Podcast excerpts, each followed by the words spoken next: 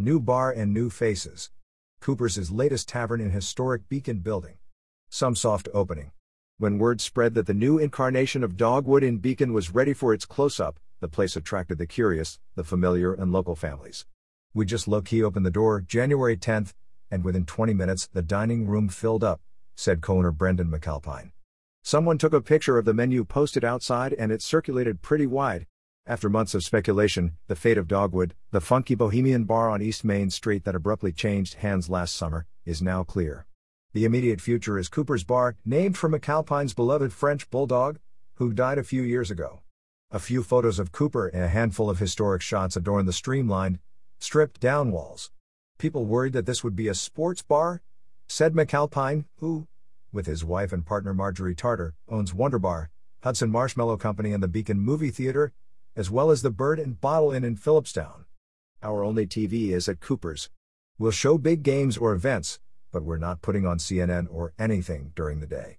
For now, the monitor is tuned to the Fireplace channel. Wall coverings and live music will come as McAlpine lets the space breathe, he said. Instead of buying 75 pieces of art, it will grow organically.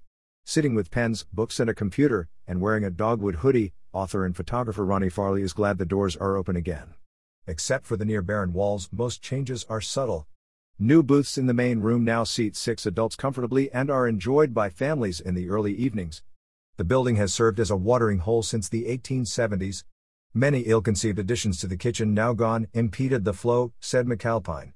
Remnants from Dogwood include a tap pouring Old Glennon Brewery hand drawn cask ale, tiles with a dog bone in the center made by Hudson Beach Glass, and the sound system above the stage, which is now filled with tables for diners. Christian Meixna, the chef at the Bird and Bottle Inn, devised the menu. The mostly fried sides go for $10 to $14. Other items range from $14 for three of the appetizers to $28 for a tuna rice bowl, although some of the salad add ons can lift prices above $30. Asian influences include dumplings, a scallion pancake, and the kimchi rice bowl. The kitchen also serves pinsas, an Italian flatbread with a crispy crust consisting of a lighter dough. McAlpine noted that Cooper's Bar is the latest incarnation of previous watering holes, which included Zepp's, Annie Cabe's, Sunderland Saloon, Papa Joe's, and Dogwood.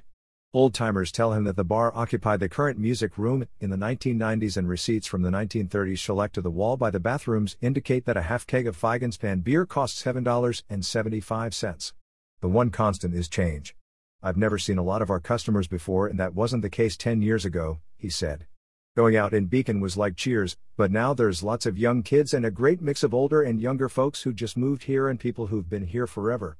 Cooper's Bar, at 47 East Main Street, in Beacon, is open Monday, Wednesday, and Thursday from noon to 11 p.m., Friday and Saturday from noon to midnight, and Sunday from noon to 10 p.m.